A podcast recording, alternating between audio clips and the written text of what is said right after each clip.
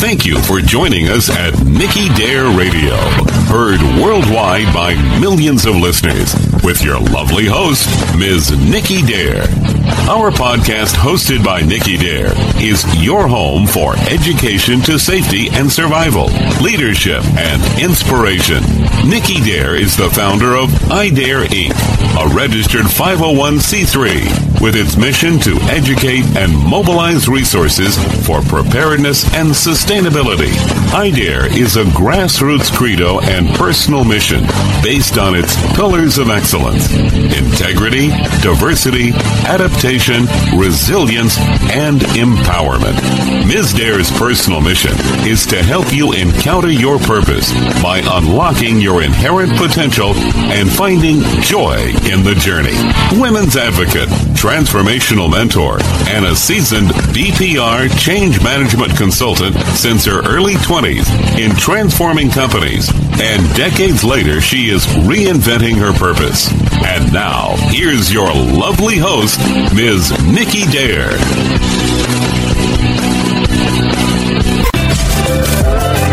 Again, everyone, Leadership 365 with the exclusive President Day edition, part two, where today's episode we're diving deep into the heart of leadership and emotional intelligence, where we left off last time, getting ready to explore how blending emotions with intelligence creates leaders who not only inspire but also transform. The journey promises to be enlightening and I'll be sure that I also share my three cents, my thoughts, and my share experiences here filled with insights that will empower you, I hope, to lead more effectively. And uh, we're all in this together. We're all sharing knowledge and experiences together and connect more deeply. So let's get started and unlock the potential of emotional wisdom in leadership together. All right, thank you for joining us. And on this exploration of leadership and emotional intelligence, we hope today's discussion. Of course, this is a lot to talk about, and it's been really, really, really uh, enjoyable to be able to share all of my thoughts and experiences with you guys. And thank you so much for tuning in and for reading um, these things, this podcast. I know that I share it in the form of writing also in my newsletter, Leadership 365 newsletter on LinkedIn to be specific. Um, have sparked a new perspective on how to navigate your leadership path with heart and wisdom, leading with heart. Remember, the journey to becoming a more emotionally intelligent leader is really continuous.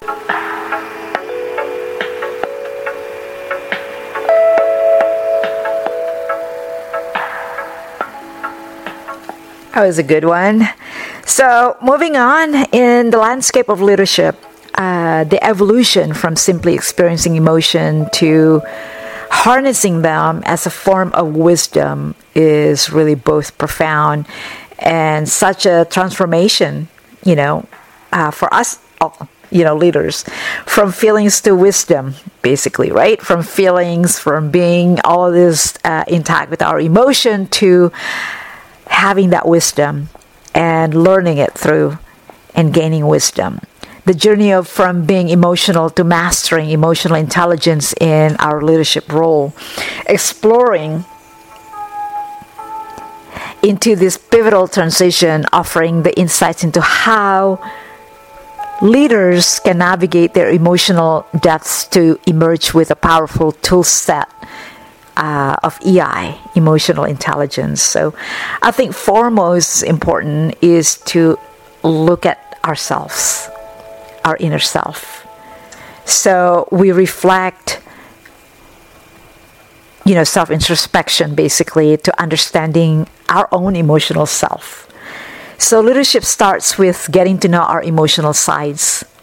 It's about seeing our feelings as guides rather than obstacles uh, leading us to understand ourselves you know and so we can be able to connect better with our teams and others around us.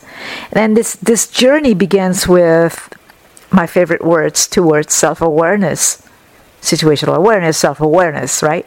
Recognizing those emotions that motivate us and seeing how they affect our actions and our choices in making those decisions acknowledging the raw acknowledging the raw emotions that drives us and understanding their impact on our behavior and also our decisions The power and strength of EI. Emotional intelligence lights the way from this simple emotion to thoughtful leadership, lighting our path from, from our raw emotion to strategic leadership. And it is built on four main skills, as I said, right? Um, but these are like knowing your emotions, managing them, understanding other feelings, and managing relationships with ourselves and others, basically, right? Uh, that, that that's your self awareness and recognizing the the emotion that motivate us and seeing how that affect our action and choices. So mastering EI means that you're not just aware of your and others' emotions, but also use these emotions to achieve positive results. So it's about turning an emotional whirlwind into a force for good. So the self awareness in all of this, you know, it involves four key pillars self awareness, self management, social awareness, and relationship management. Mastering EI means you're not just aware of your emotion for the other people, right? But you can also manage and channel this emotion towards a positive outcome, positive results. It's about turning, you know, that like I said earlier, emotional whirlwind into a force of good is, is about turning what feels like an internal storm into a source of strength and guidance and be resilient and be always resilient in whatever it is, right? I know it's, it's, it's harder to, it's easier for me to say than, than really uh, when you're facing it, you know, um, head on.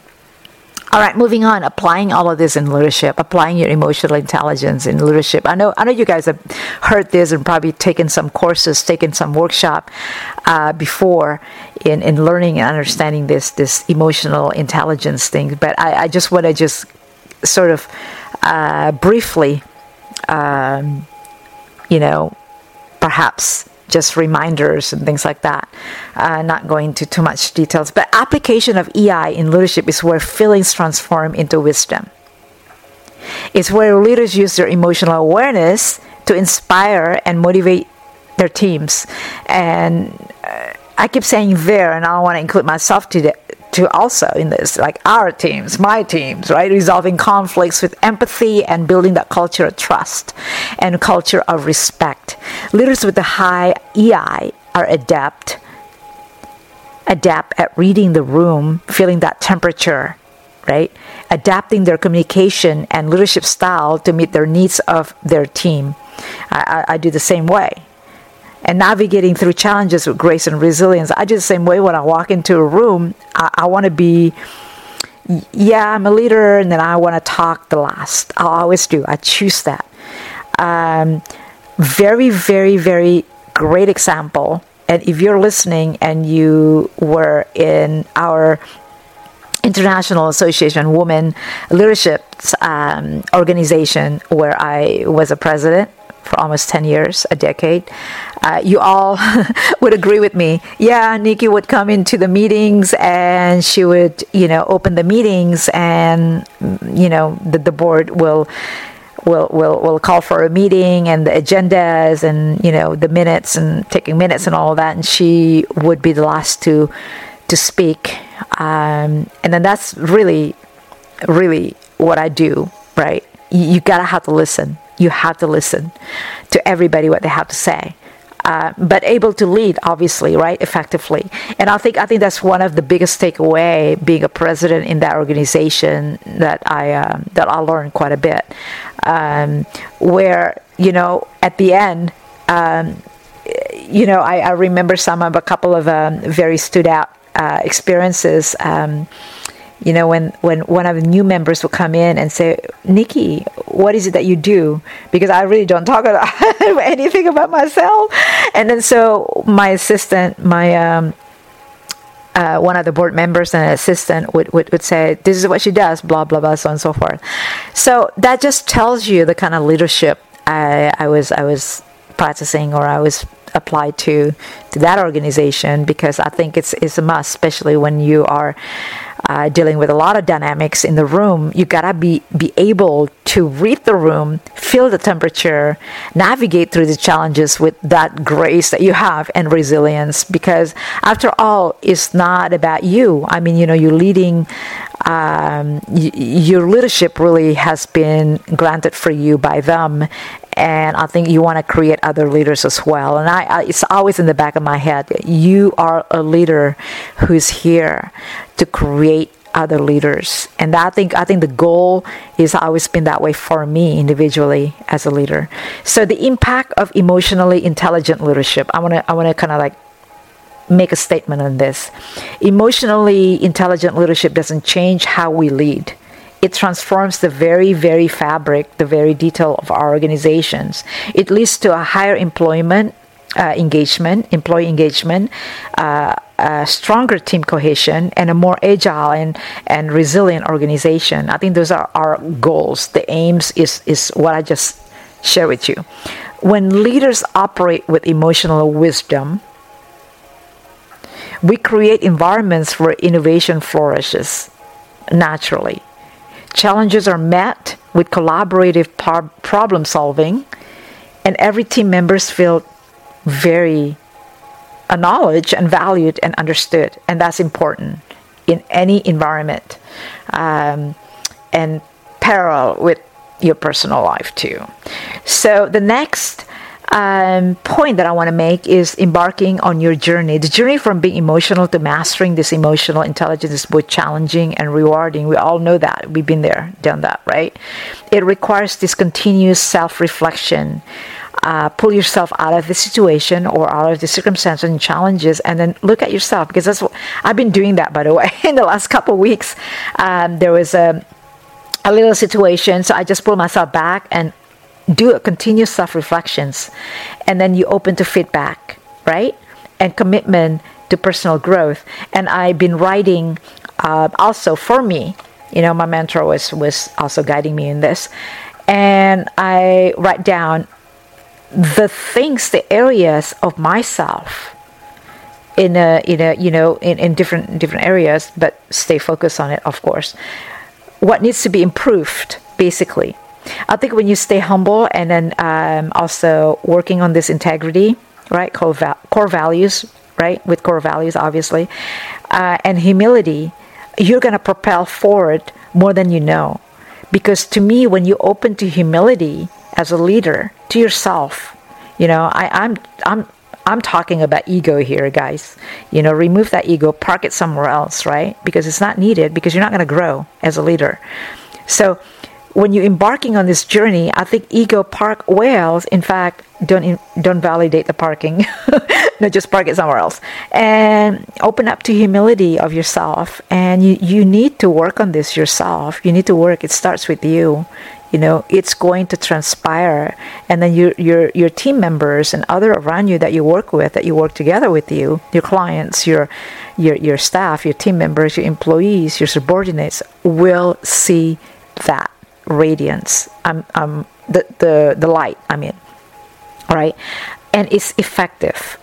And it's a deeper connection with others once when you reach into your own connection yourself, which is yourself, your own relationship with yourself. I think it's very important. Uh, not too many people talk about this because people always talk about the, uh, you know, how to, how to, how to give, how to give, how to do this. No, lead within your heart, within yourself first, and it, till you understand yourself. Like they say, save yourself before you can save others. Well, save yourself in this scenario, right? But I think I think it's mastering uh, the journey from being emotional and to mastering this emotional intelligence is really start with you. That's what I'm trying to say. So do continuous self reflection. Um, always open to feedback. Always open to that. You know, um, a- anything that has you know anybody wants to say um, you know talk to your mentor be open about it and a commitment to your own personal growth that's what i'm talking about the impact of all of these things that if you enhance the rewards, enhanced leadership effectiveness, and then deeper connections, not just only for yourself, but also for others around you, and then leave that lasting impact on your organizations are immeasurable. Okay, I'm speaking out of experience, by the way. so, some of the call to action that I want to share with you just embrace your emotions. They are your strength, not your weakness. Again, I'm going to repeat that.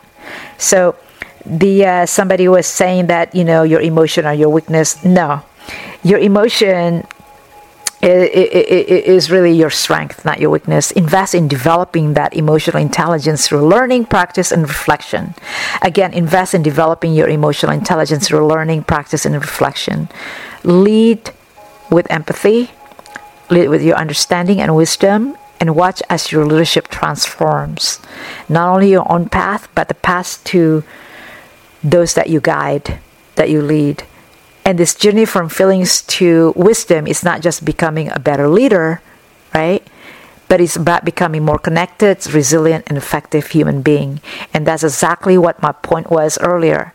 This is not just becoming a better leader who motivates, who inspire, you know, lead with empathy and heart and guidance and experience and all that. It's about becoming a more connected you, a more connected, res- a more uh, resilient you, a more connected you, a more effective you, overall human being, basically. So I hope that, you know, this has been really useful for, for you because it has been for me and that's what I've been learning and learning every single day is continuous improvement myself. So as you already know me in my podcast, my episodes, I always bring examples. So, the example to illustrate the journey from being emotional to mastering emotional inte- intelligence in leadership, I, I, I want to give few of these examples, recognizing emotional triggers, because this has happened to me as a leader, and I've seen this in other people too uh, in my team working environment. So, um, recognizing emotional triggers before the emotional in- intelligence, right? Let's just say John uh, or Mark, let's just Mark, a team leader, notices his frustration levels rise whenever project deadlines approach. You know, you know one of those, right? Like, oh my gosh, oh my gosh, you know, like fire in the house and house and house is on the fire and whatever, right? So the first example that I want to share with you guys is recognizing emotional triggers, and this this is coming from my experience and just observing, and also my my emotional triggers as a leader, and um, also seeing it um, in a team environment, right? So before emotional intelligence, uh, let's just pick a a name, John. That's easy, John, a team leader, notices his frustration levels went up whenever project deadlines, you know, come closer, approaching. So often resulting him in, in this snappy mood, you know, like snapping at his team or just being being not a good being confrontational being just in a bad mood being crabby basically. So this kind of reaction would create tension and reducing this team's productivity and of course decreasing the morale around him in in the team environment right? So after the emotional intelligence john he would take time to recognize his own emotional triggers and he would start working on strategies to manage his stress. Do you see that when you look into yourself, self introspection, you're self aware, I should say that, self aware. So instead of reacting with frustration, so John now scheduled the preemptive team check-ins before deadline. Not so much of a lot of like busy, busy admin paperwork kind of thing. God, I, I, I can't stand that, by the way. Make it simple, just, you know, productive, efficient, effective. Uh, before deadline, you know, to assess the progress and address any concern, you know, where everybody can be, can be uh, participating. So this change, basically, bottom line, leads to a more supportive environment and improving team performance and improving team morale. I hope that brings uh, a light. I know that I say this very fast, and then uh, a lot of you probably it's like, oh my gosh, that that that resonate with me because it has happened to me or it has happened to me. It's happening still right now, currently. So hopefully you can take note and then work on it, and then just be more um, uh, more empathetic about this, right? Uh, and just work on it just get shit done basically right that's my my mantra there the second example that i want to share is responding to team conflicts and then this happens all the time right the dynamics and everything like that um, all right So before the EI, the emotional intelligence, let's just pick a, a, a girl this time, Sarah. She's a project manager. Uh, she often found herself in the middle of team conflicts. She often, more than many. Initially, she would choose sides based on her personal biases. Don't you hate that? Which only escalated the dispute. So she chooses sides. She's taking favoritism, right? She always does this, like, I, I like this person better, and then this and this. But it only, you know, based on her personal biases, basically. And then this only um, escalate to more disputes right? So after EI, let's just cut it to after EI, the emotional intelligence. She learns to approach conflicts with empathy.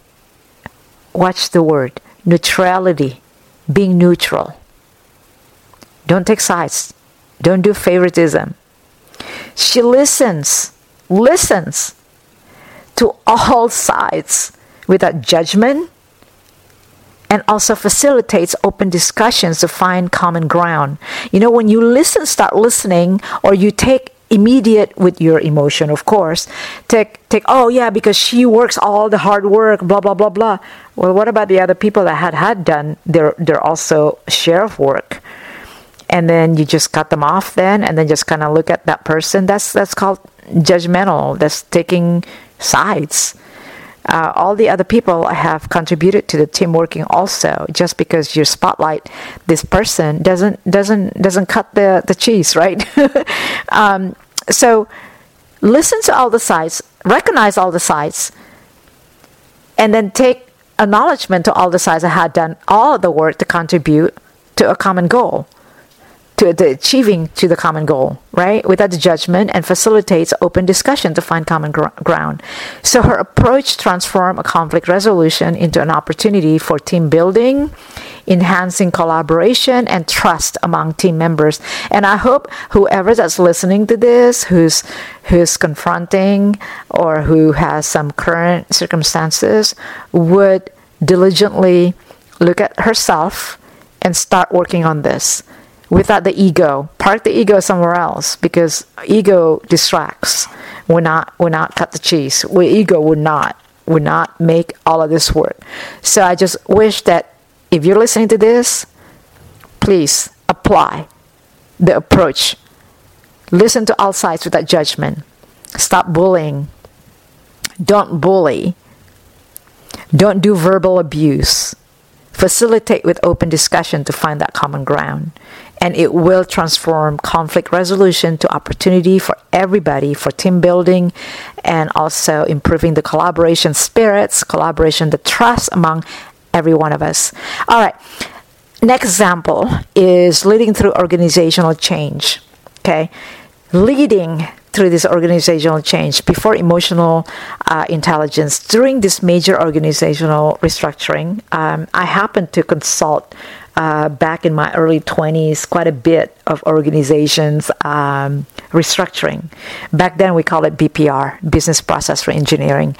And I went into dissecting many different, uh, first of all, many uh, different cultures and different different way of life and just different way of thinking, different business practices as well. Um, and the dynamic is very thick, right? Um, from from just uh, what do you call this? Lateral right? From from vertical from top to bottom bottom to top and everything like this. Um, it is very important that we we do this rather caref- carefully because you know it's it's, it's we we need to be very um, I found this is where the empathy uh, word was was born. Because if you're not giving that neutrality and then empathy and then just single people out it's not going to happen especially during organizational restructuring. But let me let me just go ahead and then give you the example. Alex for example a department head communicated the changes in straightforward fact-based man- manner. So it's like okay we're going through this restructuring look at the the vision board look at the whiteboard this is what's going to happen right this left many team members feeling anxious and unsupported, leading rumors and drop in morale. How many of you have gone through this, right? I mean, some people will not come to the office the next days because they said, "Oh, it's going to be my head chop chop after this," right? Um, people are being just just fear, and that's shared sphere and you cannot present the communication this way, right? You gotta have to wear that hat uh, with um, you know empathy, and then also meaning that you know lead with this emotional intelligence, um, with with communication that is transparent, where everybody is involved. You know, maintaining all of this morale. I'm going to show you this after the emotional intelligence in a similar situation. The same guy, Alex, decides to lead with emotional intelligence. Let's see how it works. He openly acknowledges the team's feelings of uncertainty you know it's like oh no you know we're going to sink in here, this organization. So a lot of people are in fear when they come to the office. They are in the office. It's going to be me next in the pink slip when I go to the office tomorrow. I mean, people are not going to go to work. And then it's just increasing morale all over. And it's just a ripple effect, right? So he he also he commits to transparent communication throughout the process because it's a long perhaps painful of course it's painful. And um, you know uh, what do you call it? Very challenging to a lot of people because a lot of people are uh, you know this is their work this is their bread and butter. And then you know is that what's going to happen to my family? What's going to happen to me? You know i'm sure that every un- un- un- uncertainties is going to spell that way. You know like i said i mean i've been in the in the shoes of having the opportunity and being grateful by the way until today where i can see all of this anxiety where i can feel the anxiety from the, the, the people on the bottom let's say you know the employees that are actually doing the work the hard work that shows up every single day you know making they're all scared right to the to the top where the the C level suites, you know, just meetings like, oh, what are we going to do next? And their focus is on the numbers, right? It's like you know they can chop chop heads anytime, anywhere, any any any department. So anyway, you know you know how this goes because we are experiencing around the world since pandemic, right? After pandemic is horrible. It's still going on right now, massive layout and layoff and everything. So by holding regular q&a sessions i think it's a must and providing emotional support.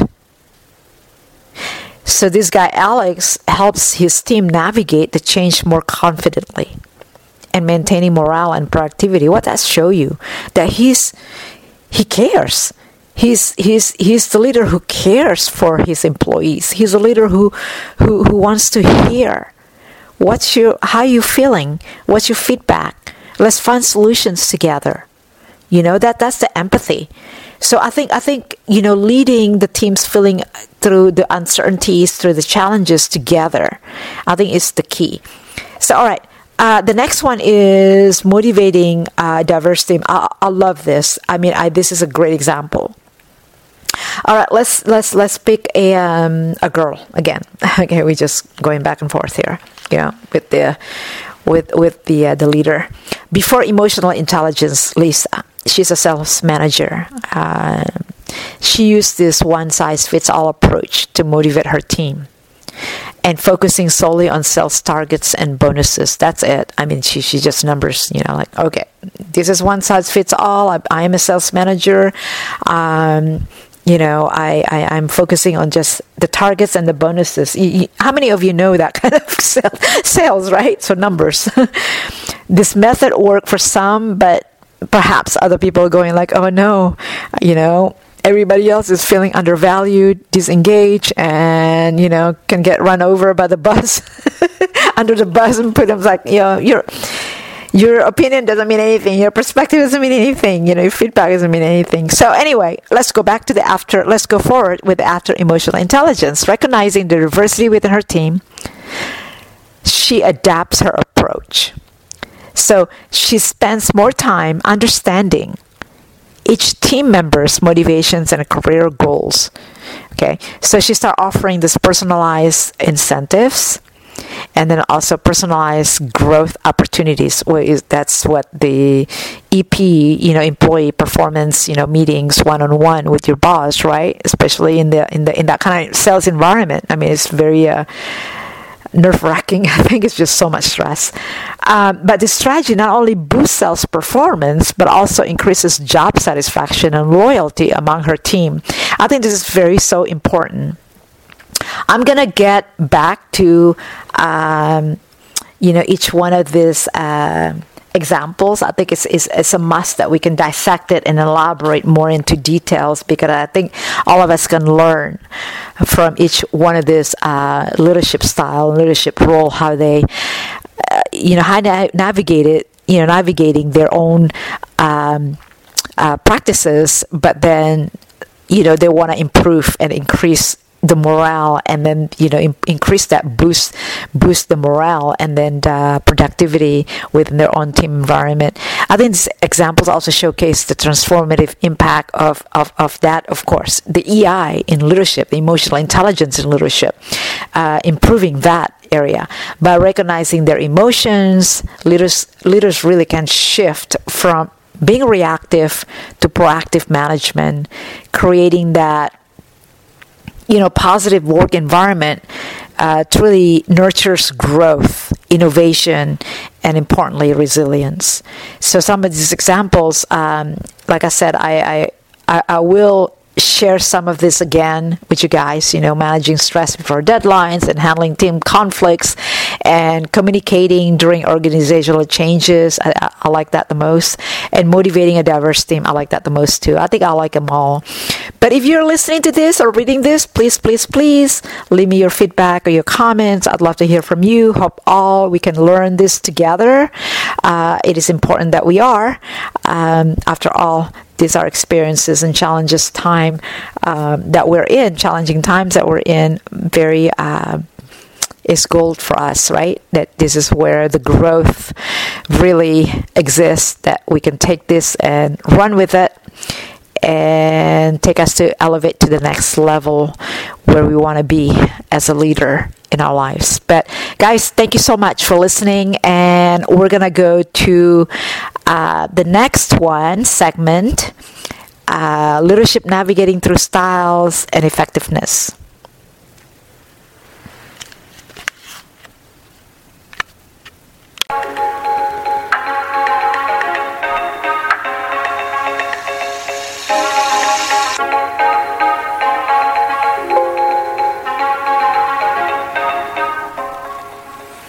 All right, so let's talk about the next one here. We're just gonna be diving into this next segment leadership navigating through styles and effectiveness. I, I believe you guys, we've been you know sharing thoughts regarding this, the uh, the differences of you know effective leadership. I think I made a lot of podcasts too. Um, uh, during uh, since since pandemic started. I think I, it was really really wonderful to see all of you um, to be able to share your thoughts with me regarding this leadership. Uh, styles and uh, I want to I want to just insert this include this into this podcast because I think it's very uh, uh, timely. leadership is a multifaceted discipline that that that really encompasses various styles. I, we all agree on this uh, each of the style has its, its own strengths and weaknesses, right? Effective leadership, so I can I can say this undeniably is is not a one size fits all. So it varies depending on the organization cultures, it varies on your team dynamics and the challenges that we're facing, especially during crisis. Like what we are doing right now, what we're going through right now, right? This, this, this really what I'm, I'm saying here that we're exploring different leadership styles, and I want to share with you uh, some of the different, you know, styles in leadership highlighting those particularly effective in general and in crisis situations and underscores the importance of what we're talking about here emotional intelligence and leadership basically okay so we can start with leadership style autocratic leadership. Oh gosh.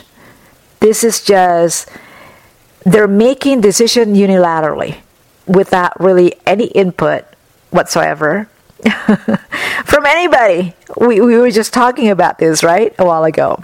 Without much input from team members, without much input from you know their own even colleagues, right? Uh, it's just like okay, it's what this is what I say, this is what I think, this is what the style can be efficient when quick decisions are needed, but it may stifle creativity and reduce uh, that employee satisfaction. Democratic leaders, in contrast, seek input from team members and consider their opinions before making decisions. So, this approach nurtures a sense of collaboration and also ownership among team members, but can slow down decision making processes. The next one is transformational leadership. Now, transformational leaders inspire and motivate their teams to exceed their expectations by focusing on transformative changes and leadership development within their teams. These, these are often your visionary, charismatic, and effective at driving significant organizational change. The next type of leadership is transactional. Transactional leadership is based on a system of rewards and penalties.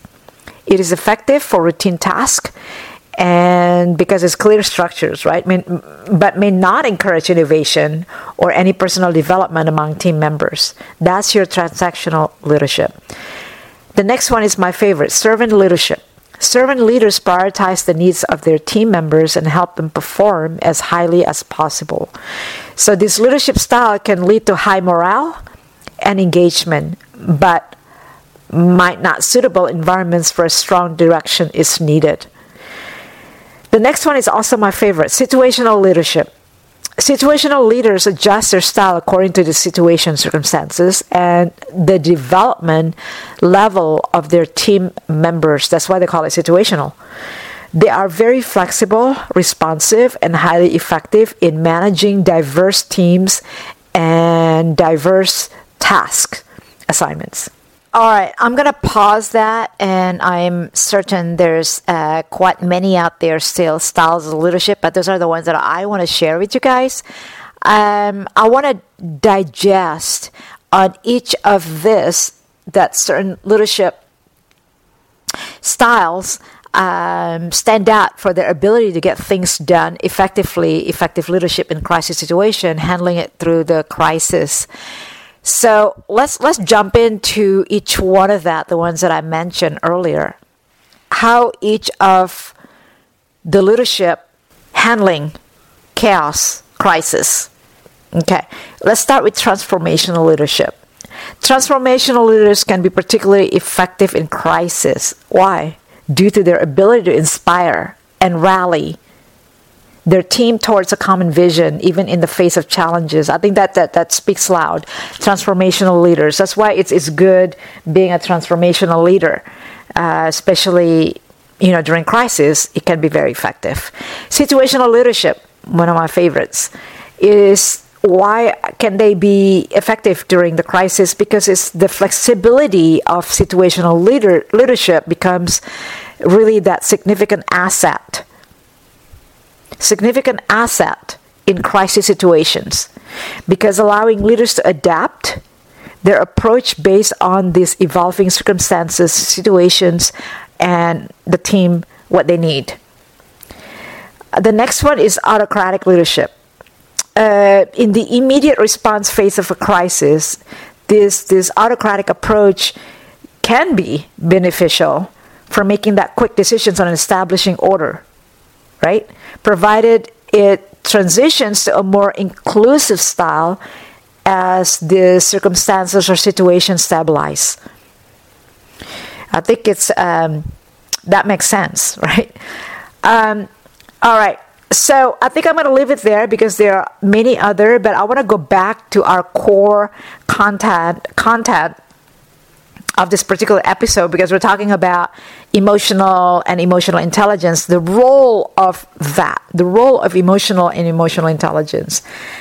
Leaders with high emotional intelligence, EI, are adept at recognizing and managing their own emotions and understanding therefore influencing the emotions of others.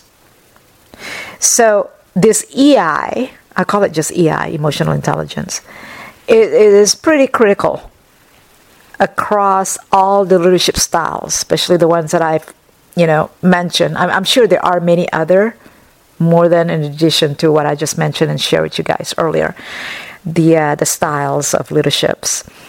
But this this EI is critical across all the leadership styles who can manage uh, be, becomes even more crucial during the crisis, right? But leaders who can manage stress, communicate effectively, and make empathetic decisions can maintain this team morale. Is so crucial and i see this all the time during restructuring organizational changes and organizational restructuring downsizing and all this stuff. Massive layoff. Um, this just maintain team morale and then nurturing that important ingredient of, of team success of organizational success which is resilience right and navigating it through challenging times rather successfully.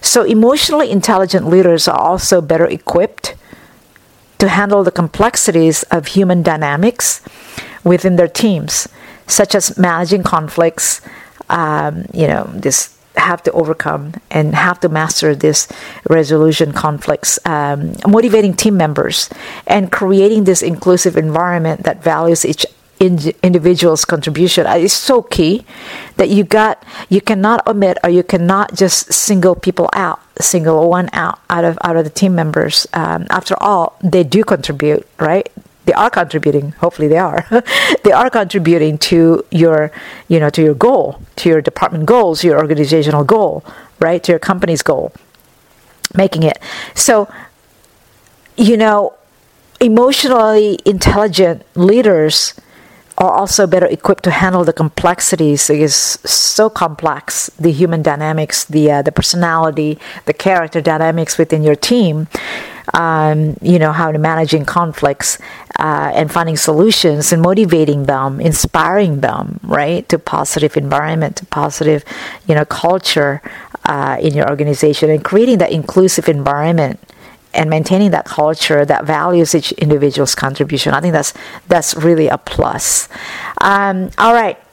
So effective leadership is dynamic and responsive, adapting to the needs of the team and the demands of of the situation of any situation. So we, we, we just digest that. We just dissect dissect that that you know you, you gotta have to be a bulletproof have bulletproof mindset basically.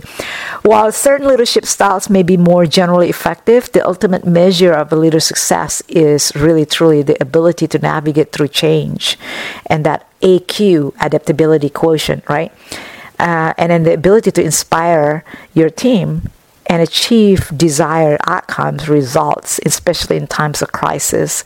So, emotional intelligence emerges as a critical competency competency that in, in, in, in enhances a leader's ability to connect with others, make um, informed choices, more uh, decisions, and leading with empathy and integrity. So, in the quest for leadership excellence, cultivating the EI, cultivating the emotional intelligence alongside uh, mastering the various leadership styles can empower leaders such as yourself to achieve remarkable results. I believe that's that's really a profound thing. Um, so cultivating the EI with all of the things that you already have is really, you know, that's the, the, the, the meat, you know, that, that can empower leaders such as yourself. While you're creating other leaders alongside and to achieve all these remarkable outcomes and results. All right, so I want to just speak my mind about situational leadership and I know you guys, um, some of you said, well, yeah, you wrote a book about it. I did. I did. I wrote an ebook about this situational leadership. Uh, it is already available uh, on Amazon. I published it last year, I think 2023, and I'm I, am i am still reading it again. I know that I want to publish a second one, addition to this situational leadership, but please grab a copy. Uh, it is on the ebook format, I believe. Or is it in the in the soft cover? I'm not quite sure. I mean, there's quite a few that I, I published so far in the leadership um, library. So. Um, yeah, go ahead and, and then check it out, guys.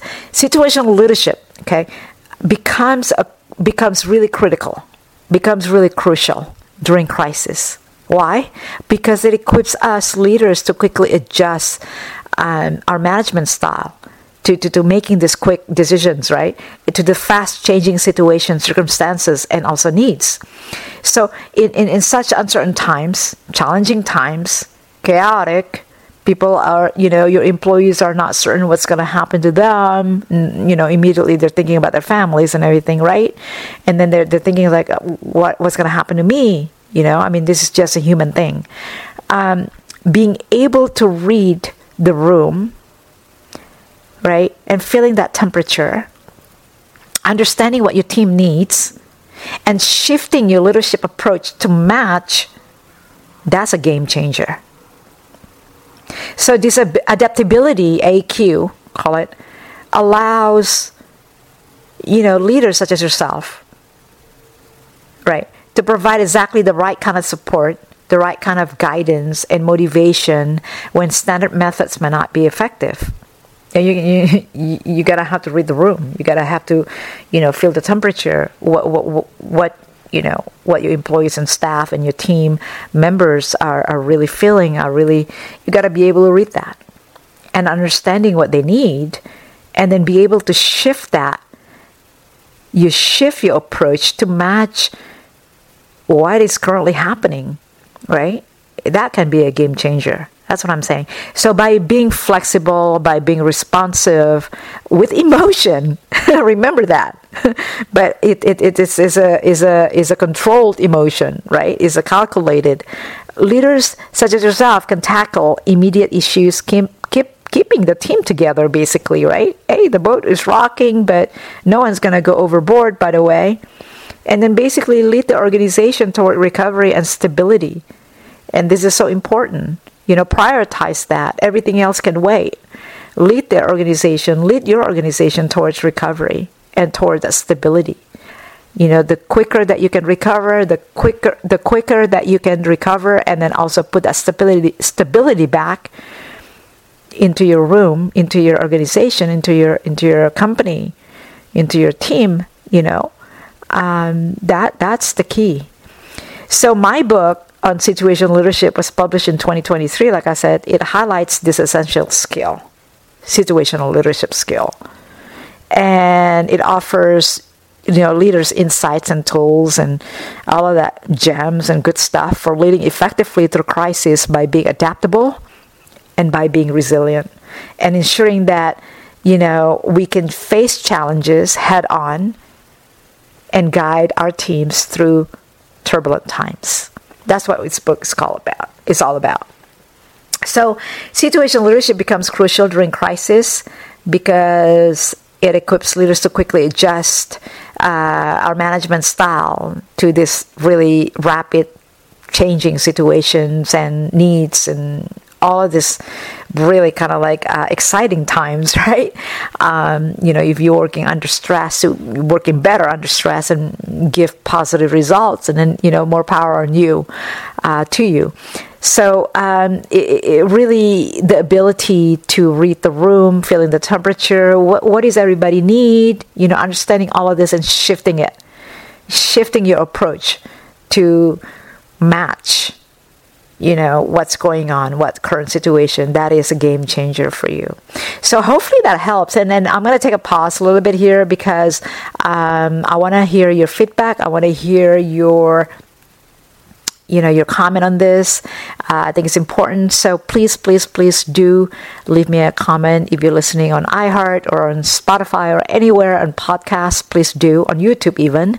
Uh, if you're listening or reading this on my newsletter or uh, reading a post regarding this on my LinkedIn, please leave me your feedback. I would love to hear yours. Okay, so back at this again being emotional possessing emotional intelligence are really distinct concepts that pertain to our understanding and management of emotions being able to master that.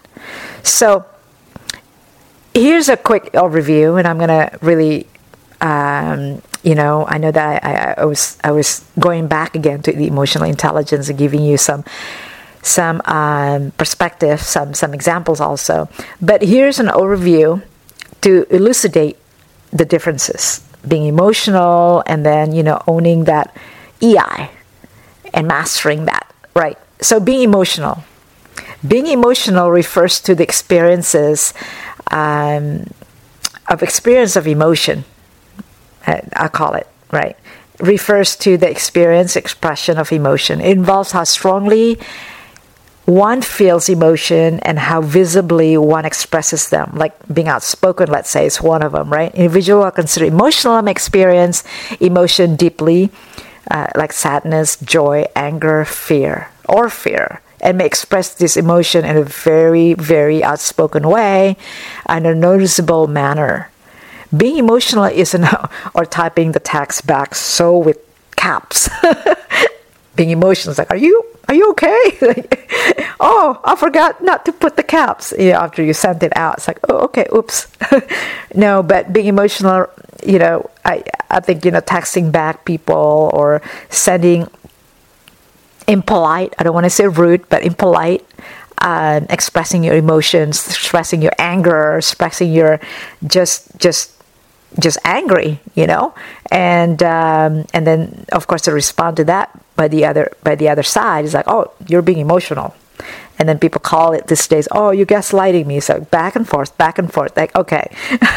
So being emotional is really a natural part of the human experience reflecting a person's sensitivity to their environment or internal thoughts and feelings. But what we're saying we've been saying on this episode is like master that emotional intelligence that's a game changer there so the second part of this is emotional intelligence so the on the other hand is the ability to recognizing, to understanding, managing, and reasoning with your emotion, both in ourselves and in others. So you, you suddenly say, okay, uh, I shouldn't probably do the text in caps. Like, no, you shouldn't, because that's going to send the wrong message to the other side, right? Um, but but but emotional intelligence encompasses these several key skills and incorporate this this this some of these key skills.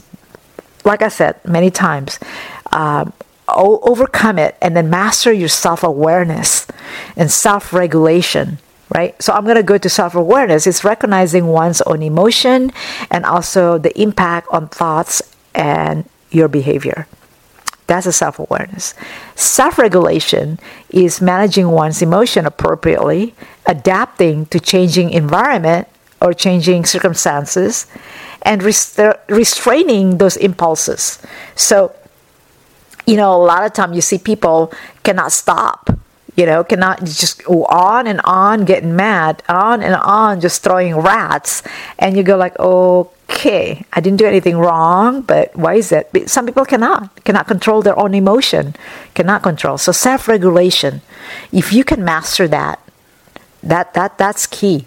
Social awareness, understanding the emotions of other people, and developing that empathy, and recognizing and responding to social cues, right? So the next one here, relationship management. This is a big portion also. Utilizing your emotional awareness to maintain healthy relationships, communicate effectively, influence others, and resolve conflict conflicts. So the key differences here between the two, because that's what we're talking about here in this episode, right? Um, being emotional versus you know emotional intelligence is nature versus skill. Being emotional is a natural aspect of one personality and, you know, someone's personality and emotional state. However, emotional intelligence is a set of skills that can be developed and improved over time with practice and with good intention. I'm going to repeat that again. Emotional intelligence is a set of skills that can be developed and improved over time with practice and good intention. Expression versus management. Being emotional uh, focuses on the expression of emotion. Emotional intelligence, however, involves a deeper understanding and management of those emotions, both in oneself and in others. Next one is impact. While being highly emotional can sometimes interfere with decision making and relationships due to do like I said, right? they cannot stop. They just on and on and on and on due to the intensity of emotion experience. High emotional intelligence can enhance decision making, you know, being calm, being calculated, you know, tactically, tactical, strategic. This improves relationships and lead to a better personal and professional outcomes, believe me, coming from experience. So, in essence, while being emotional relates to how we experience and express our feelings, emotional intelligence is about is truly, truly, truly about this. It's about how we understand, it's about how we manage and use those feelings constructively. I like that word, constructively. So both play, certainly both play significant roles in our lives, right? We, we, we sometimes kind of hinder from this. But emotional intelligence offers tools for navigating our emotional landscapes more effectively and leading to improved well being and success in various aspects in our lives. All right, it's time for us also to drop me that comment, drop me your feedback, um, because those are just gems, those are just precious, those are gold for me. I would love to hear where you're also listening from, which country, and if you are enjoying this, give me a thumbs up and like it, and you know, subscribe also to my iHeart or also if you are on on LinkedIn, please do connect with me there. Again, on LinkedIn please do connect with me on LinkedIn. I would love to see you there. Connect with me in the community.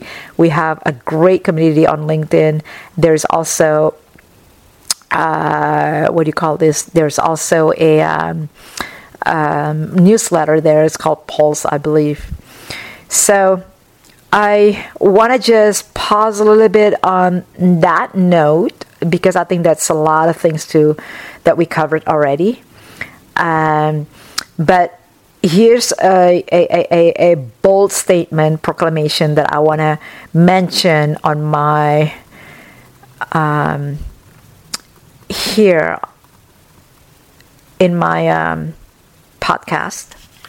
So, in summary, to sort of uh, answer the question, or rather point out you know, uh, my findings and also my three cents, rather. The perception of being emotional as a sign of weakness is a common misconception, particularly in the context of leadership, because I have already provided and shared with you, um, you know, some of the examples, some of this uh, really preview of. Um, uh, examples really on the in the workplace and what I've seen, what I've experienced. Emotions themselves um, emotions themselves are neither a sign of weakness nor strength. They are the basic fundamental aspect of the human experience. After all, we're all human, not robots.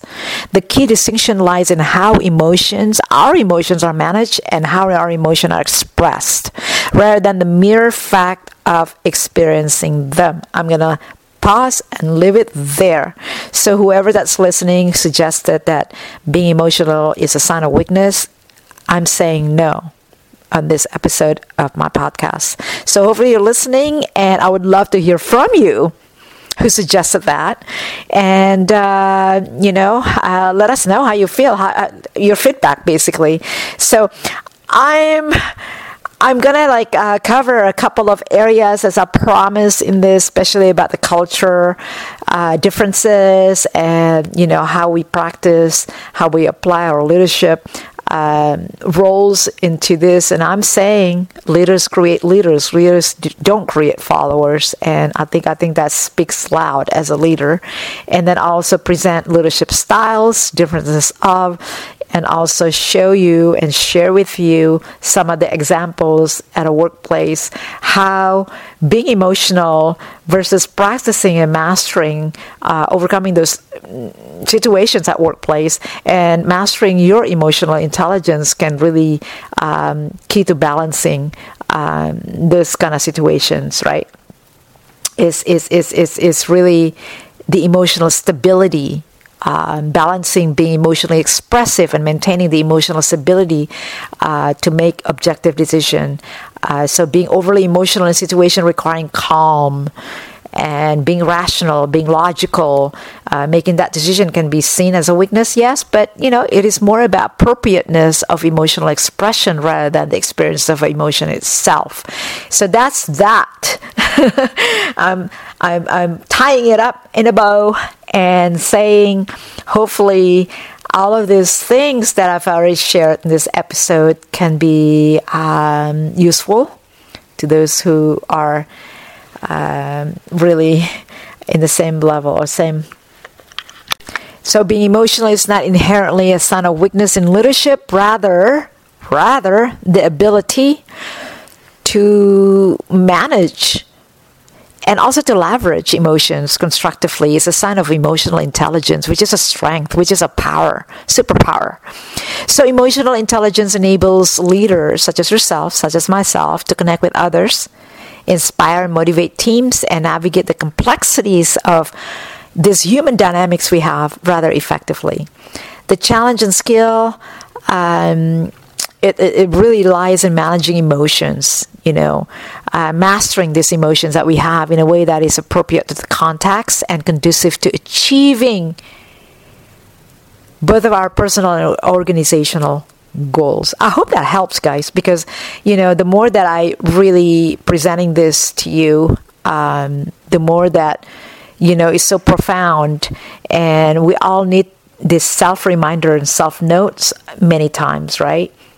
Uh, more than many sometimes because we, we can get diluted or we can get really lost uh, in the path or in the roadmap to sustainable leadership and um, and we we we we wanted we wanted to have that self reminder. How about that? So I also want to touch on um, in in in how leaders use this negative reinforcement because I think it's a need right now to be reminded as well. Um, I'm seeing a lot of you know layoffs. I'm seeing a lot of massive massive layoffs um, incredibly numbers of from you know the big you know Fortune 500s, uh, especially after pandemic. Uh, it seems like it becoming a trend, right? I mean, you know, agree with me on that one, right? Um, and and I, I haven't seen this since the the the 80s, the 90s, early 90s when we experienced a lot of that, but not massive layoff layoff uh, from Fortune 500. So uh, I hope it's not going to be trend uh, anymore moving forward. But we we we want to stay connected. Obviously, that's why I created this Leadership 365 forum community. Um, I, I just want to be able to share my thoughts and share my experiences with you all, and hopefully it resonates. You know, becoming effective effective leadership is dynamic and responsive, adapting to the needs of our team and all of these demands of you know given situation. And I think I think that that's where the adaptability, the emotional intelligence, you know, emerging as a critical competency. Um, you know, for us to the ability for us to connect right? The ability for us to connect um, with others and make these informed decisions and, and be able to lead with empathy and integrity. I think in the quest for leadership excellence, cultivating cultivating this emotional intelligence um, alongside mastering the various leadership styles, like what we mentioned earlier, can can really truly empower leaders to achieve all of these really really re- remarkable results, remarkable outcomes, um, the way that we want with a common goal with other people to have a successful business. You know that that is the goal and successful us, you know, as a person, as a human being. I'm going to take a pause and be right back.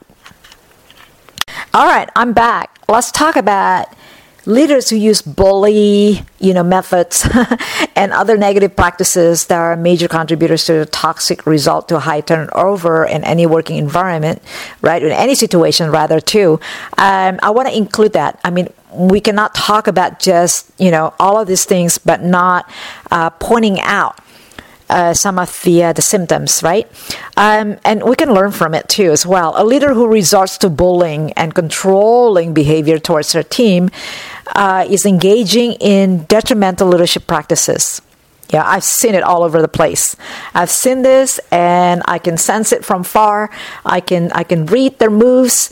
I can, you know, I if you're be able to read that, I think that's more power to you, by the way. Um, and then there's this, we cannot make them absent by the way right? Because when when we can help these individuals or leaders um, we it, it's it's it's a rewarding feeling too. And then there's a lot of room to to improve and to grow. And i think we're in this together.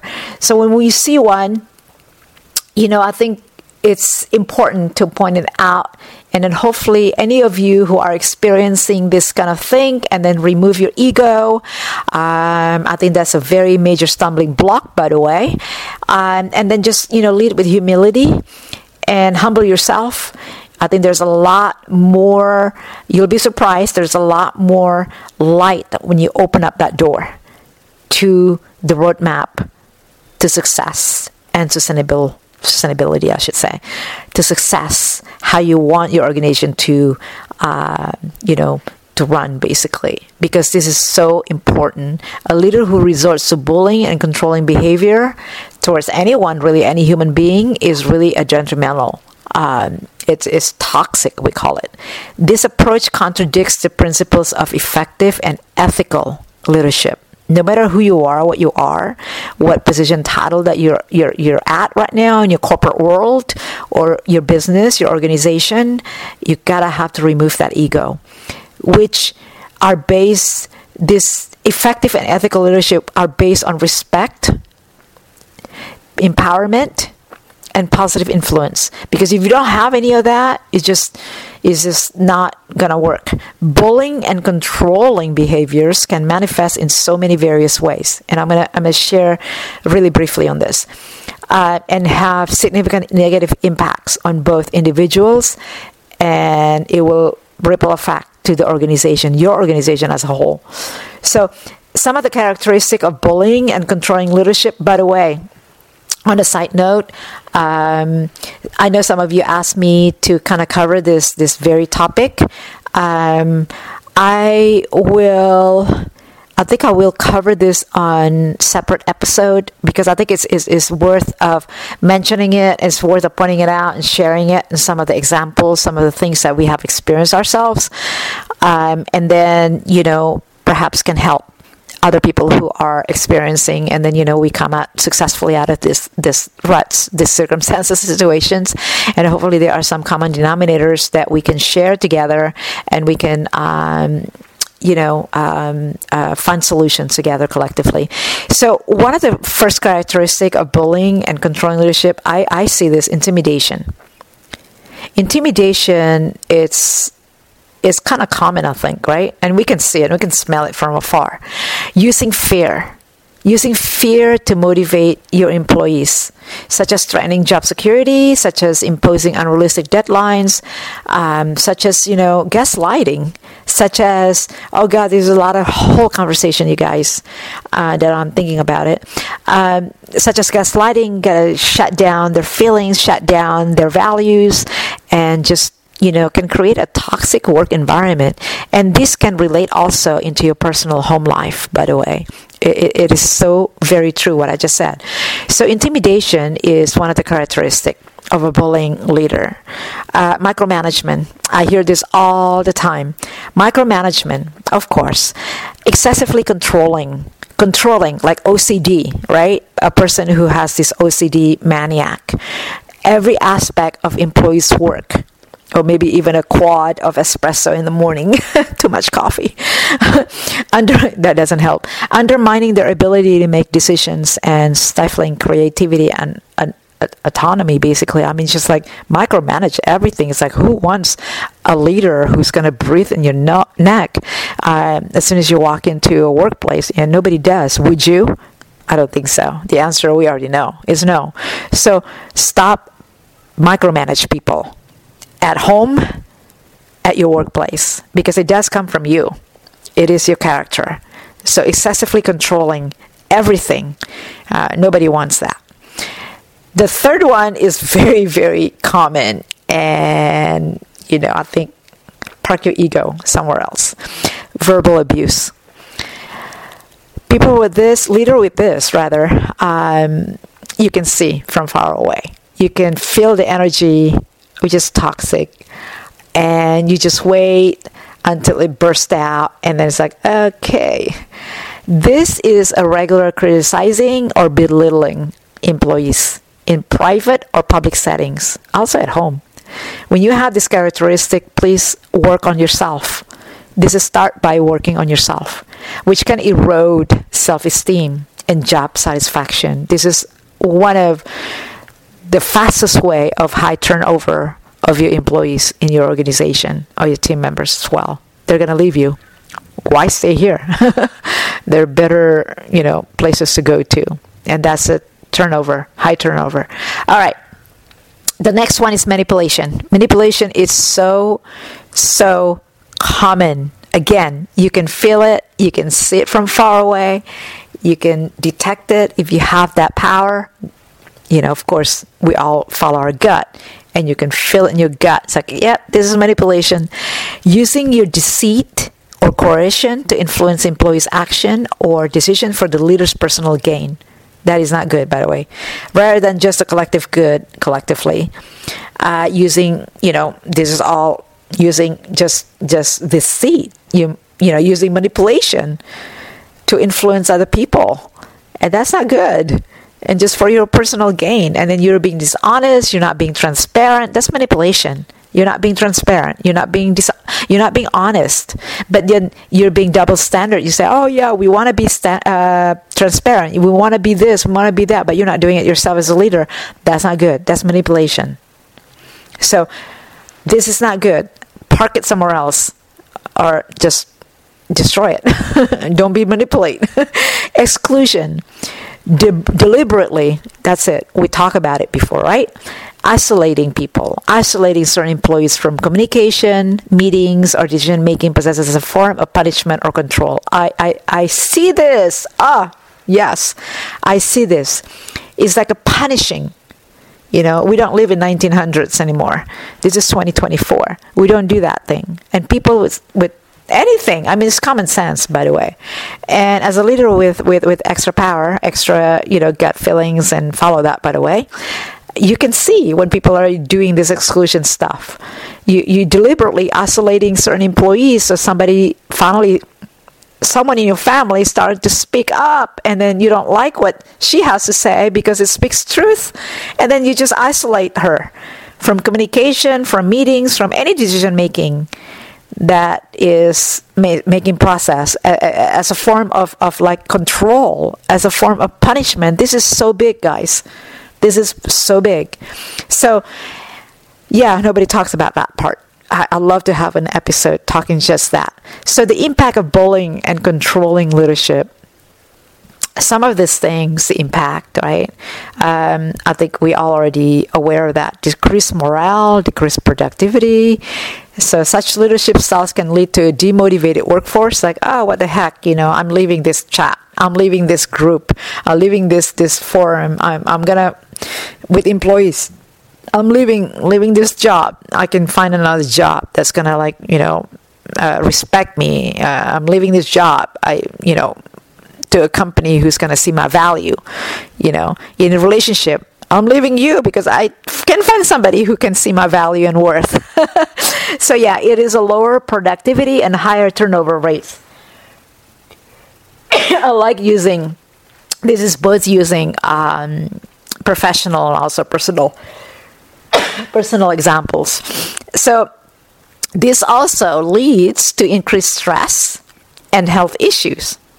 What do you know? Right? Employees subjected to bullying and controlling behaviors may increase heightened stress, anxiety, and other health issues. Like me, I don't know about you, but like me, uh, lately, especially since pandemic and the last two three years after pandemic i've gone through a lot of health issues and i i've also faced some losses and deaths in my family and then just recently my mom i just lost my mom. And uh, you know dealing with my health issues shortly after my mom i mean before my mom died passed away. And you know just god that's beyond. I, I think that's gonna be a conversation in another day because there's a lot of things that i struggle with uh, in the background a lot of struggles in the background. And the last thing that i want is a stress that somebody else created for me and anxiety. So I've been really protecting my peace. I've chosen to protect my peace. I've chosen to. Um, I know that I, you know, no medical anything, you know, no prescriptions or anything like that.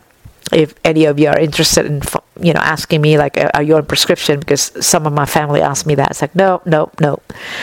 I dealt with it through faith. I've dealt. I'm dealing with it through a lot of faith through uh, going to the gym daily taking care of my health, taking control of my my my health, basically my well being, and I think that's a superpower, by the way. And I, we can we can talk about this if you want. Um, have like a live and taking some Q and A kind of thing. I, I would love to, by the way, but going back to this increased stress and health issues in the workplace, I, I want to just relate it and resonate it with what I'm going through in a workplace, in my team, as as as as similarly equally important what I'm dealing it with uh, some of the background that I'm dealing in my personal life, personal world, you know, with my family issues and things like that, but relationships too, by the way. So employees subjected to bullying and controlling behaviors may increase this heightened uh, stress, anxiety, and it's not good. So the next one is erosion of trust and team cohesion. Bullying erodes trust between leaders and their team members, as well as among colleagues, and undermining team cohesion and collaboration. This is important. And yes, trust building, team building, and you know all of these things are so equally critical when you want a success uh, business successful organization and then there is a legal and reputational risk obviously and I have to insert that too here. Organizations with leaders who engage in bullying, guess what? They may face legal challenges such as lawsuits related to workplace harassment or toxic work envir- environment, discrimination, all of that, and those that suffer reputational damage. Okay, so that's not good. Some of the uh, example of negative outcomes. I don't know if I want to go ahead and share this and really, really quickly. Uh, cases of high turnover department. Uh, we already know that the, the turnover department is probably going to be expected than anything, right? Uh, as a result of bullying leaders. Uh, department with a bullying manager turnover rate might significantly exceed the organization, you know, the whole organizational uh, average. So employee may, like I mentioned, may frequently exit due to the hostile work environment, leading to continuous hiring, recruitment, all of this great stuff. Um, and then there's our training costs involved, lost productivity, and diminished morale among, uh, among all of the remaining staff that brave enough to stay, right? And then that's going to be word of mouth of reputation. So that's not good project failure to do do because of the micromanagement. A leader who micromanages every detail of a project may stifle uh, creativity and innovation, leading to a lackluster outcome. Um, I just had a conversation with my son, who's going through right now, with that micromanaging manager. They're under a lot of pressure too right? I think the, the, the best that we can do at the receiving end after they you know, spill out and scream their wraths and everything like that. It's like you're not good, you're not you're not worth it. But still do the work. In fact, do for people work. but then you're not good. You're not gonna get anything and all of this stuff. So uh, and then breathing in your neck as you come in uh, from six o'clock a.m. to eight p.m. and then still micromanaging you. So these team members might feel disempowered and less invested in project success, resulting in missed deadline, which is not not not really true in my son's situation, but subpar work. Uh, or just outright project failure, and then they have to hire and then do all over again if he or she, you know, decides to leave the company, um, being a bigger person and then you know looking back it's like okay they gotta do training costs again all over again. So it's not good guys. So bullying and controlling leadership are not characteristic of a good leadership of any kind period. Done. Full stop. Good leadership is characterized by empathy, integrity, transparency, transparency, guys, uh, and then also the ability to inspire and motivate through positive reinforcement and empowerment. Effective leadership, as we mentioned over and over again, uh, we build trust. We build trust. We build respect. We encourage open communication. We nurture a culture of collaboration and innovation. Organizations should strive to cultivate this kind of leadership and also cultivate leadership development programs that will emphasize EI, emotional intelligence, I suggest, and ethical behavior, and also constructive management styles to promote, to continue promote a healthy, productive work environment. I think I cannot say more than enough. Connect as a human being because we're all humans afterwards. We're not robots. If you want to expect, uh, you know, this this kind of thing from other people, you gotta have to put yourself in their shoes as well.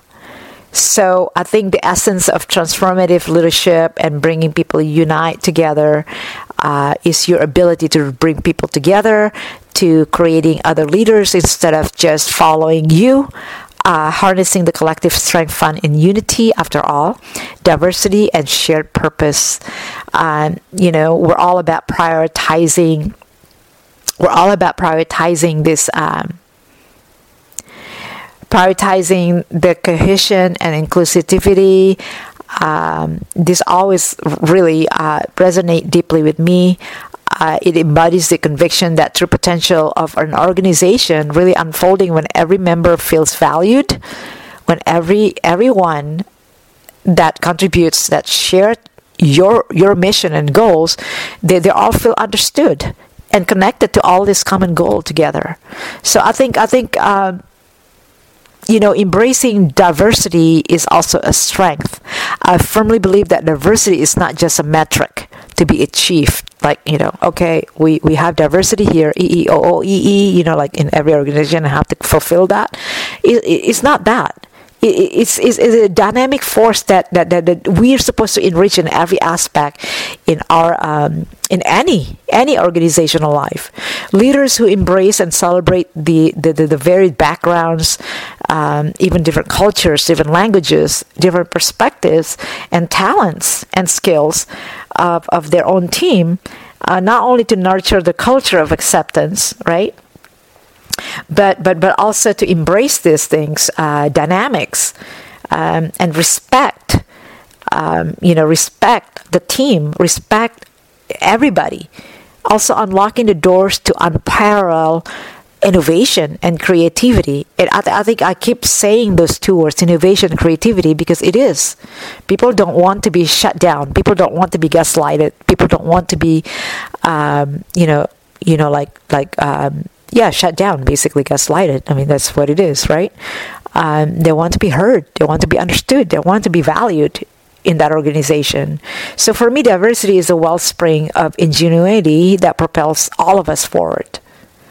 So I think I think effective communication is a must, right? And everything else. Um, you know, transparent communication, in my experience, is is really truly uh, the bedrock of trust and unity leaders who share openly. You know, such as myself. I mean, I openly share my vision. I openly share my mission. I mean, it's on the website. Uh, we talk about it, and then we always we always say, okay, you know, allowing people bottoms up basically from the bottom especially i mean you know the employees that actually do the work the consultants that actually do their work you know uh, those are the moving parts in your organization. You know, without those moving parts, you, you can't. It's not functioning. It's not. It doesn't work. So we share openly about our mission, and then, in fact, we always say, "Hey, you know, um, you all can knock on my door. You all can. Here's my cell phone number. Uh, we have an open door policy." I think it's a must. I don't know how many organizations out there that have that open door policy. Walk around your building, walk around your your your, you know, your uh, environment. Talk to them personally. Say hello to them. Hey, good morning. How are you doing? Anything I can help? Is there anything that we can do to make your job better? To you know, anything. Just talk about their family. Be human. You know, I think I suggest that. I'm suggesting that because it does work far. Just like when you go in the restaurant, the, the owner or the manager will come and sit down with you and say, "Oh," and then they remember your they will remember your orders next time you come in. I think that's that's that's like amazing. So I think as a leader, we all can be this way. So leaders can share openly our vision, have an open door policy. Anybody can talk to you freely um, with their feedback. Of course, you know this is all being um, in, a, in, a, in, a, in a more you know professional manner um, and then decision and the rationale behind them demystify the path forward making it easier for everybody to walk it together to hold hands together you know after all they spent most of their day at your workplace well now these days is virtual hybrid and all of that good stuff. But still i mean you know the mentality of it they spent a lot of times um, more than they spend with their you know with their spouses at home with their children at home. So this level of openness ensure that the team members feel and seen and heard integral to the journey ahead. You know leading with empathy with heart. To me leading with empathy is more than just putting oneself in another's shoes to me, it is about genuinely understanding and valuing the emotion and experiences for others. Leaders who lead with empathy. I mean, a lot of people tell me that you're leading with heart, Nicky. Uh, more so, I agree. We can create environments where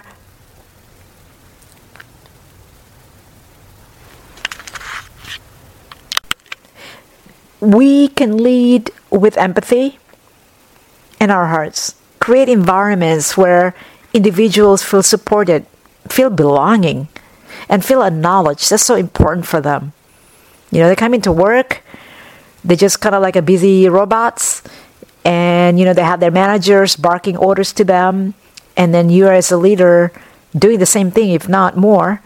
I mean, you know, who wants to be working in that kind of environment? I don't, do you? So this only bridges divides if you were to do so, right? This this not only bridges the divides, but also cultivates a sense of belonging, um, and then community within the team, basically. So cultivating collaboration is what I've always seen collaboration. it's not just you know as working together, but as a symphony of diverse talents and skills and ideas. Um, you know that can bring all of us together.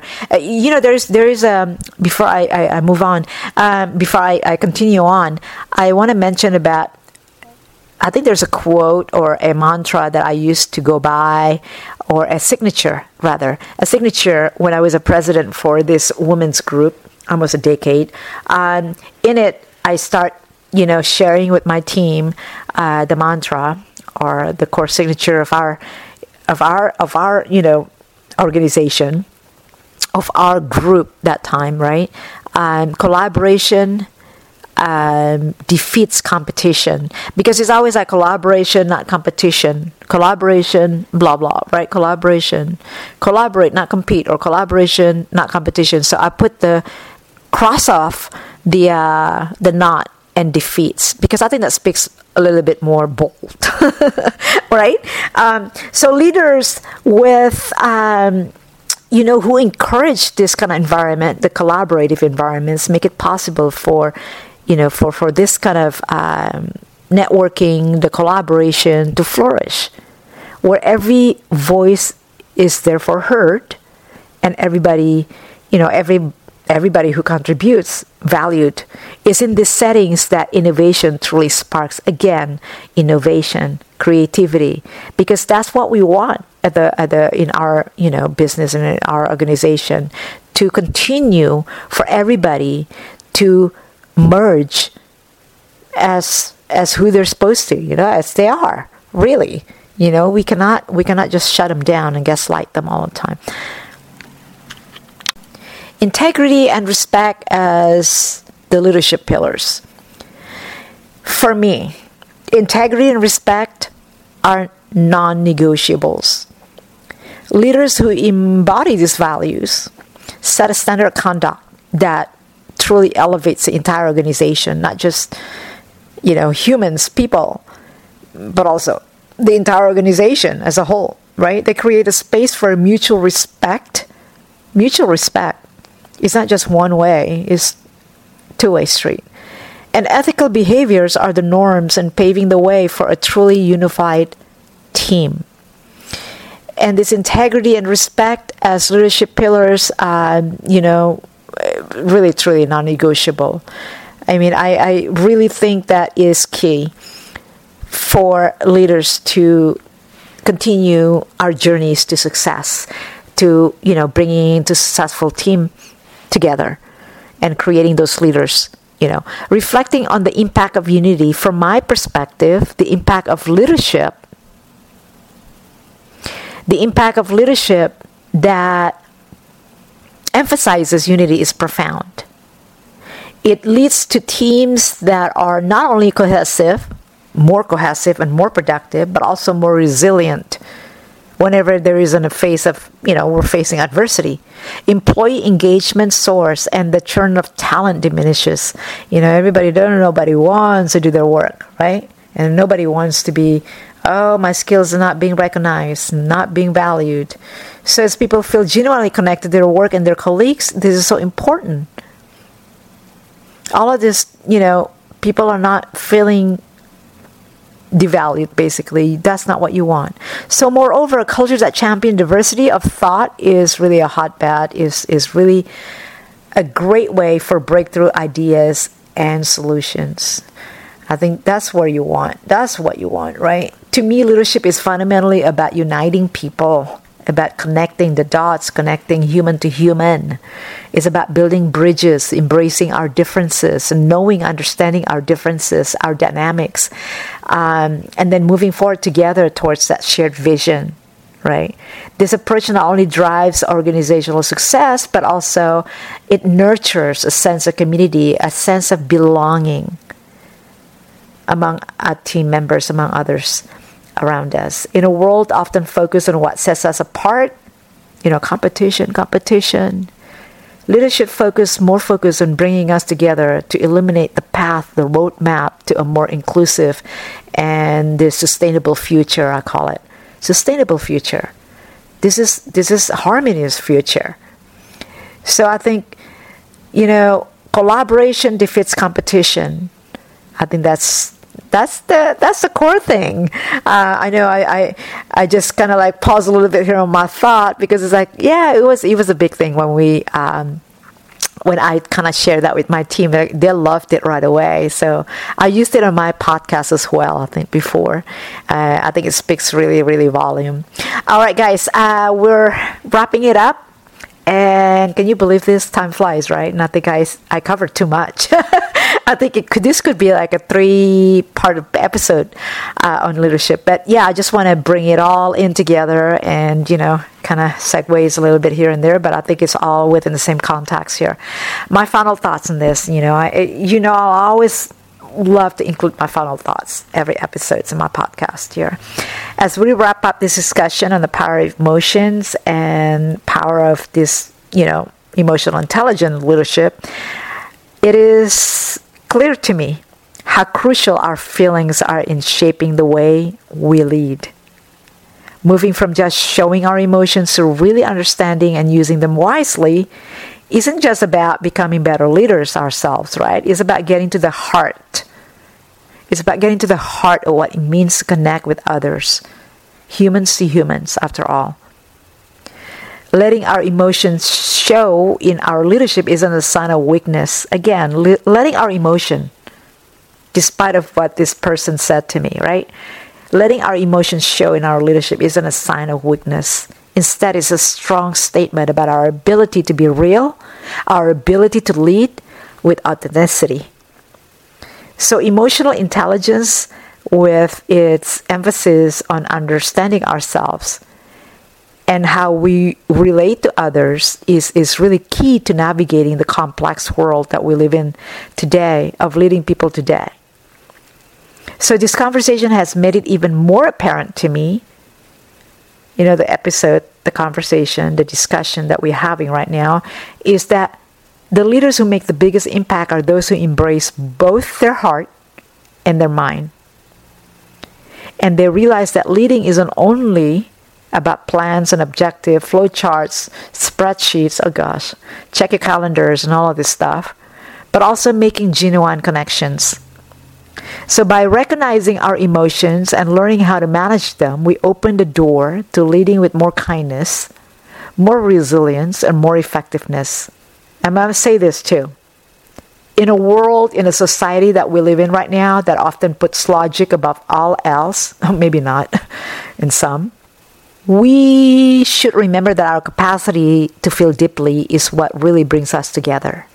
Yeah, that's true. Common sense is out of the window these days, right? But we need to reconnect that. Is is is our job as a leader, as effective leader, good leader that is, to do so with common sense.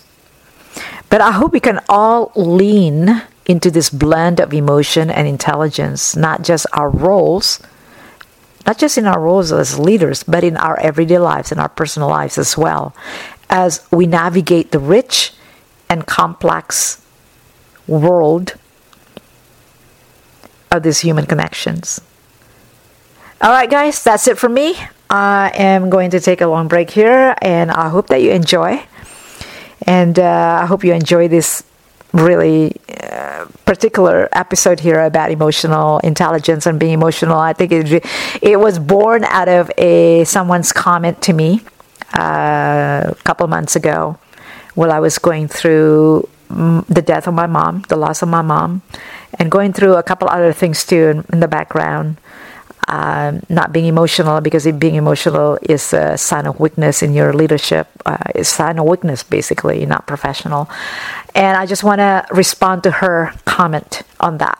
So there it is. There's my episode. And yes, thank you so much for listening. And I want to hear from you. What is one thing you have learned so far recently uh, in your life, not just from this podcast, but also has had made positive impact on your life? Uh, you can connect with me on all of my social media platforms these days. Um, I'm I'm more on LinkedIn uh, regularly on LinkedIn. If you are there on LinkedIn, say hello to me, connect with me, continue to build meaningful community collectively together. Um, this is very unusual for me to say that, but yeah, please, I would love to see you there. Connect with me uh, at Nicky Dare. It's always at Nicky Dare, except on uh, Twitter, it's at Nicky underscore Dare also check out some of my published books on Amazon. Please do. Um, I have uh, quite a few published books on Amazon, and I'm working on some other new ones too. Continue you know, part two, part three kind of thing. Um, topics on leadership and topics on safety survival, topics on just uh, personal experiences and all of this stuff. Okay, guys, gotta go. This is Nicky Dare. Please subscribe uh, to my YouTube channel, and you, if you do listen to iHeartRadio or podcasts at Spotify, please subscribe to my channel and leave me some comments and feedback. Your feedback is really a gift to me. I really would love to see your feedback and read your feedback. I do read it sometimes, you guys, all the time. I do read your feedback. Uh, J'espère que vous allez, allez bien. Um, that's it for me for tonight or for today. Espero que lo esté haciendo bien. Sampai jumpa and selalu selamat. Selamat. Salam. Sehat selalu. Hope you're doing well and staying well. Always, always. And last thoughts, you guys. So I'm just to leave you with the last thoughts here as we you know wrap up this discussion power emotion and emotional intelligence leadership i'm reminded of the deep impact of our feelings have on our ability to lead with effectiveness and authenticity moving from simply feeling our emotion to applying emotional intelligence is more than just a leadership skill. It is in fact i think is a journey to understanding what it means to connect with others at the basic level as a human, human to human. So showing emotion leadership isn't a sign of weakness, once again. Instead, it is a mark of strength and the bravery to be true to ourselves, to be genuine while guiding others. Emotional intelligence, EI, with its emphasis on understanding both ourselves, that's important, and those around us is very crucial for navigating these complexities of leadership today. The discussion today, so far here, has reinforced my belief and myself here to think that the most effective leaders are those who can blend, and it is an art after all, emotional openness with smart emotional management. They recognize the leading, I should say, we recognize that leading is not only about plans and objectives, flowcharts, spreadsheets, PowerPoint presentation that is about making genuine connection, guys. By acknowledging our emotion, leveraging our emotional smarts, we open the door to leading with greater empathy, resilience, and impact. In a world that sometimes puts logic above all else, let's, uh, you know, we can create, nurture this capacity for deep emotion, what really binds us together, which is our human capabilities. I hope you all can embrace both our feelings and our emotional emotional intelligence, not just in leadership. In a world that sometimes puts logic above all else, develop our capacity for deep emotion, what really binds us together. I hope that we can all. Here's some of the call to action. I'm going to share with you really quickly here. Embrace your emotional journey. Start by acknowledging your emotions. Get rid of that ego and the role they play, the role that play in your leadership. See them as a source of strength and a tool for connection and cultivate your emotional intelligence. Make commitment to develop your emotional intelligence, your EI. This could mean seeking out resources, attending workshops, you know, all of these things, right? Virtual, in person, or simply practicing mindfulness and reflection in your daily interaction. Um, and also, lead with empathy and authenticity. Use use your understanding of emotions to nurture an environment of trust and openness in your team. Show empathy, listen actively. Yes, listen actively. And be genuine in your interaction. And inspire others to follow suit.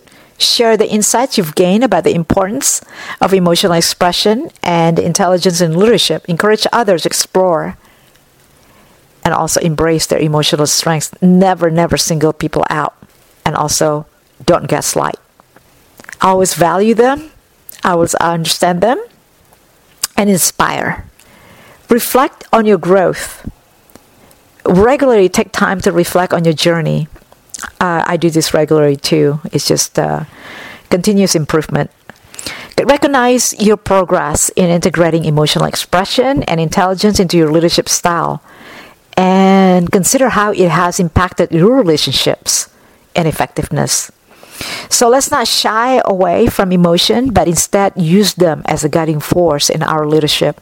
The journey towards this EI, the emotional intelligence, is very rich with opportunities and a lot of a lot of room for personal and professional growth. So I dare you to lead with heart and mind united and watch as the world opens up in response to your authenticity, and courage. Stay in condition, yellow guys. Keep it real here. Join me again in my next Leadership 365. Stay well, be kind, practice kind always, choose love. God bless. Thank you, guys. Thank you for listening. Thank you for watching, and thank you for reading my article. God bless. We hope today's discussions have sparked a new perspective on how to navigate your leadership path with heart and wisdom leading with heart, bringing wisdom in it. Remember, the journey to becoming a more emotionally intelligent leader is continuous. And many of you know that I'm huge in continuous improvement. And this is filled with learning and growth. Keep leading boldly, keep connecting deeply, and until next time, keep making a difference. Dare to live, love, lead fearlessly. God bless. Nicky.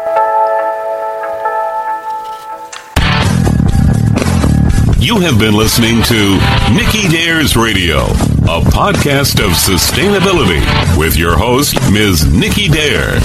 Nicky Dare's life has been spent passionately in helping others going through transformation, both personal and professional.